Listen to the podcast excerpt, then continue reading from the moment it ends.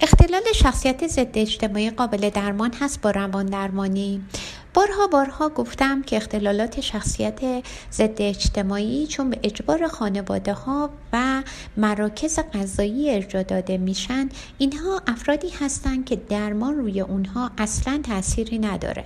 به دلیل اینکه احساس همدلی به شدت درشون کمه و نسبت به تجاوز حقوق دیگران و آسیب هایی که به دیگران وارد می‌کنن هیچ حس مسئولیتی را پذیران نیستن و هیچ احساس گناهی هم ندارن. ندارن بنابراین روان درمانی روی اختلالات شخصیت ضد اجتماعی اصلا تاثیرگذار نیست.